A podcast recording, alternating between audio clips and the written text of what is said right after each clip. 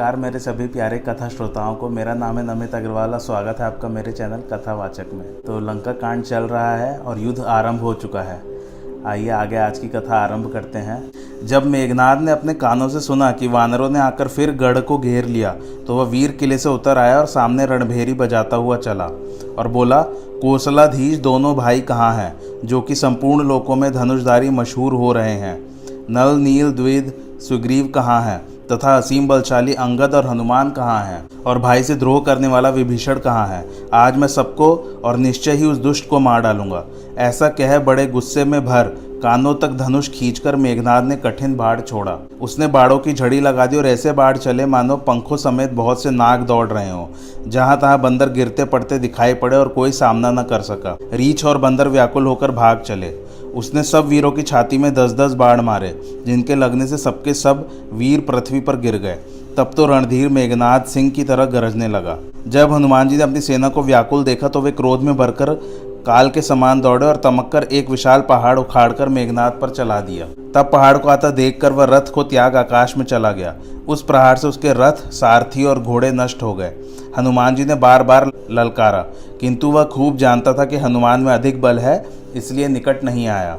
मेघनाथ श्री रामचंद्र जी के पास जा उन पर भांति भांति के अस्त्र शस्त्र चलाने लगा, किंतु प्रभु ने खेल खेल में ही उनको तिल के समान खंड खंड काट डाला।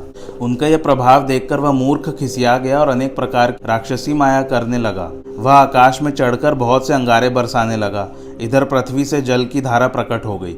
पिशाच पिशाचनी माया युद्ध करने लगे और मारो काटो ऐसे शब्द बोलने लगे। उसने रुधिर, बाल और हाड़ बरसाए और कभी पत्थर बरसाने लगा। धूल बरसाकर अंधकार कर दिया। उस माया को देखकर बंदर व्याकुल हो गए। वह कौतुक देखकर श्री राम जी मुस्कुराए और उन्होंने जाना कि सब बंदर डर गए हैं। तब श्री राम जी ने एक ही बाढ़ से सारी माया को काट, ऐसे ही नष्ट कर डाला जैसे सूर्य अंधकार को नष्ट कर डालते हैं। तदंतर फिर तो रीछ बंदर प्रबल हो गया, रोकने से भी युद्ध में नहीं रुकते थे। तब लक्ष्मण जी श्री रामचंद्र जी से आज्ञा मांग, धनुष बाण हाथ में धारण कर अंगद आदि वानरों को साथ लेकर क्रोधपूर्वक चल दिए। उनके नेत्र लाल, वक्षस्थल और बाहुएँ विशाल तथा श्वेत हिमालय के समान देह कुछ गुस्से के मारे लाल हो गई। वहाँ रावण ने भी अपने वीरों को भेजा, जो अनेक प्रकार के अस्त्र शस्त्र लेकर दौड़े। मुक्कों और लातों से मारकर, दांतों से काटते और जयशील बंदर बैरियों को मारकर डांटते और मारो मारो, पकड़ लो और मार डालो, सिर तोड़कर भुजाएँ उखाड़ लो, आदि शब्द कर रहे थे। ऐसी ध्वनि नवो खंड में भर गई। लक्ष्मण और मेघनाथ दोनों योद्धा आपस में महान क्रोध करके भिड़ते हैं। एक को एक नहीं जीत सकता और राक्षस छल बल से अनीति करने लगा। तब तो लक्ष्मण जी ने क्रोधित होकर उसके रथ और सारथी को चकनाचूर कर दिया। लक्ष्मण जी अनेक प्रकार से अस्त्र शस्त्र चलाते, जिससे राक्षस मृतक तुल्य हो गया। मेघनाथ संकट में पड़ गए और मन में अनुमान के कि ये मेरे प्राण हरण कर लेंगे। तब उसने वीरों का हनन करने वाली तेज, समूह युक्त सांगी छोड़ी, जो लक्ष्मण के हृदय में आ लगी। उस शक्ति के लगने से वे मूर्छित हो गए। तब भय छोड़कर मेघनाथ उनके निकट चला गया। मेघनाथ जैसे करोड़ों वीर लक्ष्मण को उठाते, किंतु वे अनंत जगत आधार नहीं उठते।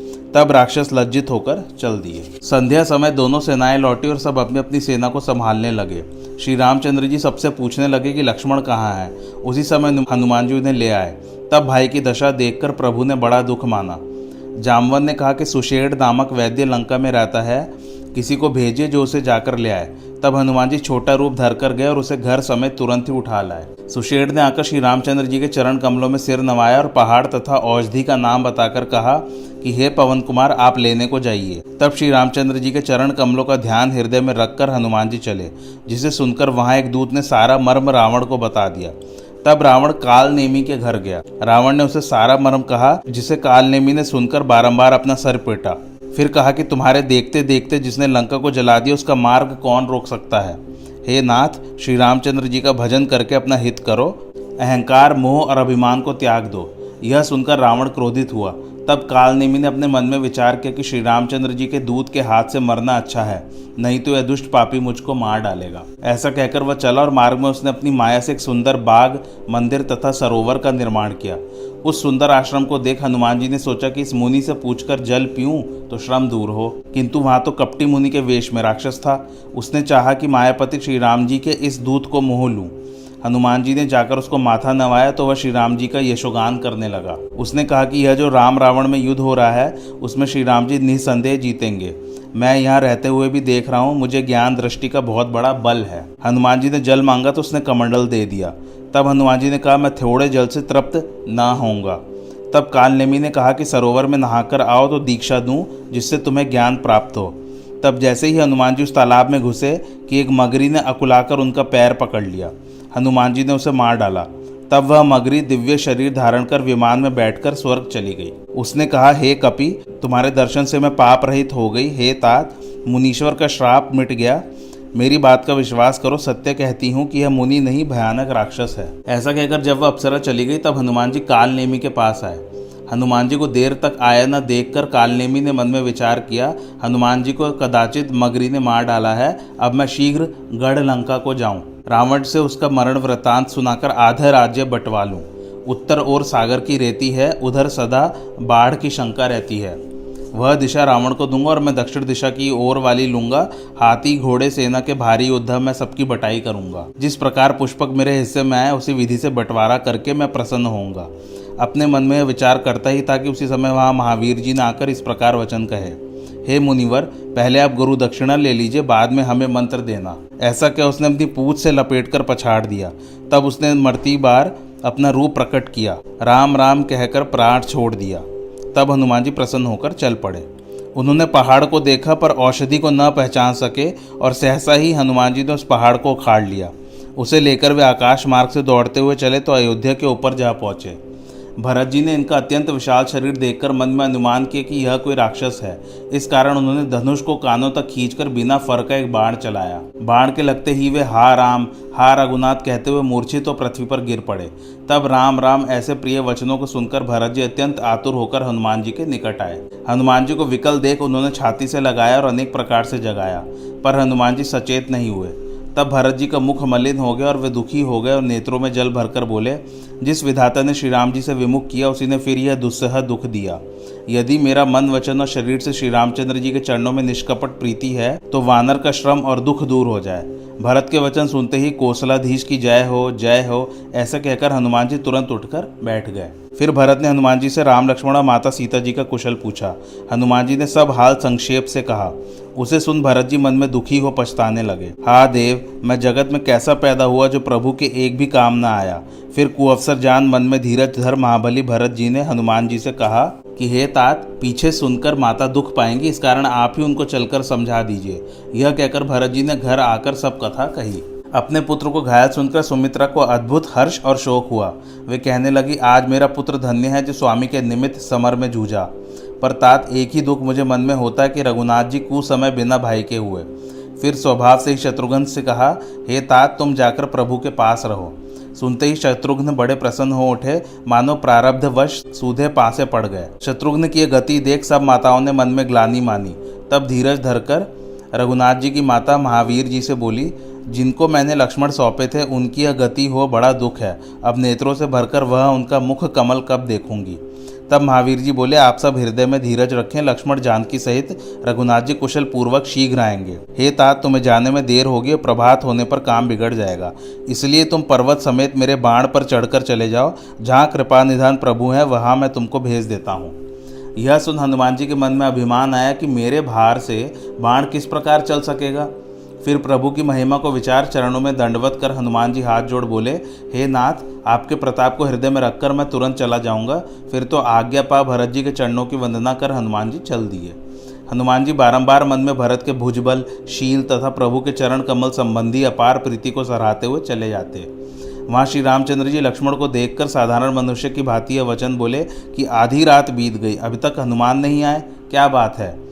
ऐसा क्या उन्होंने लक्ष्मण को उठाकर छाती से लगा लिया और बोले, हे hey भाई, तुम मुझे कभी दुख नहीं दे सकते थे। तुम्हारा स्वभाव सदा से कोमल है। मेरे हित के लिए तुमने माता पिता को त्याग वन में सर्दी, घाम तथा वायु सहन किया। हे hey भाई, तुम्हारा वह प्रेम अब कहाँ है? मेरी विकलता को देखकर उठो। जो मैं यह जानता कि वन में मेरे भाई का बिछो हो जाएगा तो मैं पिता का वह वचन भी नहीं मानता। हे भाई, जगत में पुत्र, धन, स्त्री और परिवार, ये तो बारंबार होते हैं, परंतु सहोदर भाई जगत में नहीं मिल सकता। हे भाई, मन में ऐसा जानकर जाग जाओ। यदि मूर्ख विधाता तुम्हारे बिना मुझे जीवित रखे तो मेरा जीना दुख रूपी और वृथा है। अब क्या मुँह लेकर अयोध्या को जाऊँगा? स्त्री के लिए प्यारा भाई गंवा दिया, संसार में अपयश भले ही सह लेता। किंतु हे भाई, अब मेरा कठोर हृदय तुम्हारा ये शोक और अपयश दोनों ही सहन करेगा। तुम अपनी माता के एक ही प्रधान तथा अद्वितीय पुत्र हो। हे तात, तुम उसके प्राणाधार हो। उन्होंने तुम्हारा हाथ पकड़कर मुझे सौंपा था। वह जानती थी कि मैं सब प्रकार से तुम्हारा हितकारी हूँ। अब घर जाकर उन्हें क्या उत्तर दूँगा? उठकर मुझे समझाते क्यों नहीं? इस प्रकार श्री रामचंद्र जी बहुत भांति सोचने लगे। श्री राम जी, यद्यपि अखंड तथा वियोग रहित हैं, तथापि अपने भक्तों को नर लीला दिखा रहे हैं। श्री राम जी के ऐसे विलाप को सुनकर वानरों का समूह विकल हो गया। उसी समय हनुमान जी संजीवनी बूटी लिए आ गए।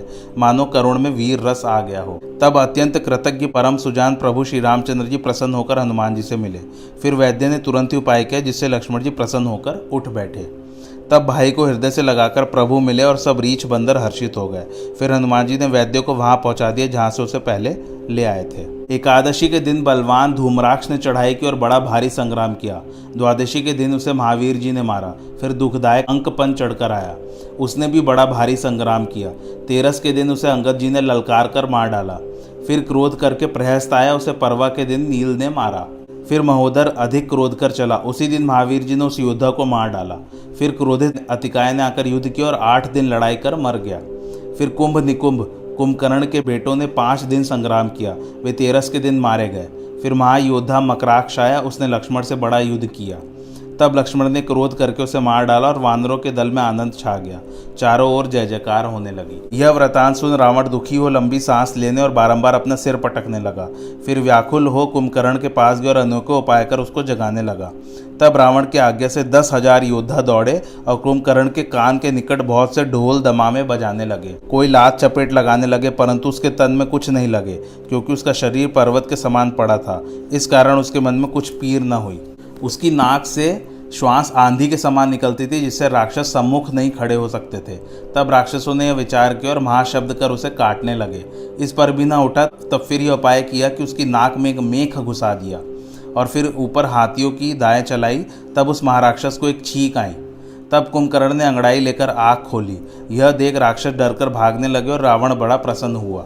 जब वह राक्षस जागा तो ऐसा मालूम पड़ा कि मानो काल ही शरीर धारण किया है। तब कुंभकर्ण ने पूछा कि, हे भाई, कहो तुम्हारा मुँह क्यों सूखा है? तब रावण ने सारी कथा कही, जैसे जानकी जी को हर लाया था। फिर कहा कि, हे तात, बंदरों ने राक्षसों का संहार कर दिया और बड़े बड़े सभी योद्धाओं को मार दिया। दुर्मुख, देवशत्रु मनुष्य भक्षक अतिकाय, अकंपन और महोदर आदि जितने रणधीर वीर थे, सभी समर में गिरा दिए गए, अर्थात मार डाले गए। रावण की बात सुन कुंभकर्ण ने बिलक कर कहा, रे मूर्ख, जगदम्बा जानकी को हर लाने पर अब तू भलाई चाहता है। हे राक्षसराज तूने ये अच्छा नहीं किया, और अब मुझे आकर क्यों जगाया है? हे तात, अब भी तो अभिमान छोड़कर श्री राम जी का भजन कर, इससे तेरा कल्याण होगा। यह अपने विचार किए बिना कार्य किए है, इससे आपका मंगल नहीं होगा। हे रावण, आपकी सभा में अब कोई कार्यकुशल उत्तम मंत्री विदित नहीं होता। हे रावण, भला आपने सागर के पार एक छावनी की स्थापना क्यों नहीं की? यदि सागर का उत्तर तट रक्षित होता तो पुल किस प्रकार बंध सकता? जब दोनों भाई असहाय रहे, तब जाकर आपने उनको क्यों नहीं मारा? बाली आपका बड़ा मित्र था, उसकी सहायता लेकर युद्ध करते तो वानर आपकी ओर होते। शत्रु का संहार करते, यह तो सब न किया। परंतु स्त्री की चोरी की। जब शूर्पणखा की दशा देखी थी, तब युद्ध करते तो जीत होती। नीति और धर्म दोनों बातों को छोड़कर पराई स्त्री चुरा लाए। राजनीति और परमार्थता की राम कौन है, यह आपने सब विसार दी। हे तात, राम साधारण मनुष्य नहीं है, इन्हें आप मन में पूर्ण ब्रह्मा जानिए। पृथ्वी का भार हरने को उन्होंने अवतार लिया है, यह मुझसे नारद जी ने कई बार कहा था। नारद जी ने जो मुझसे ज्ञान कहा था, वह मैं तुमसे कहता, किंतु अब समय नहीं रहा। हे भाई, मैं भी जाकर श्री रामचंद्र जी का दर्शन कर अपने नेत्रों को सफल करूँ। इस प्रकार कुंभकर्ण श्री राम जी के रूप और गुणों का स्मरण कर क्षण भर के लिए मग्न हो गया। तब रावण ने करोड़ों घड़े शराब और भैंसे उसके लिए मंगाए। तब वह भैंसा खाकर और शराब पीकर वज्रपात के समान गरजा।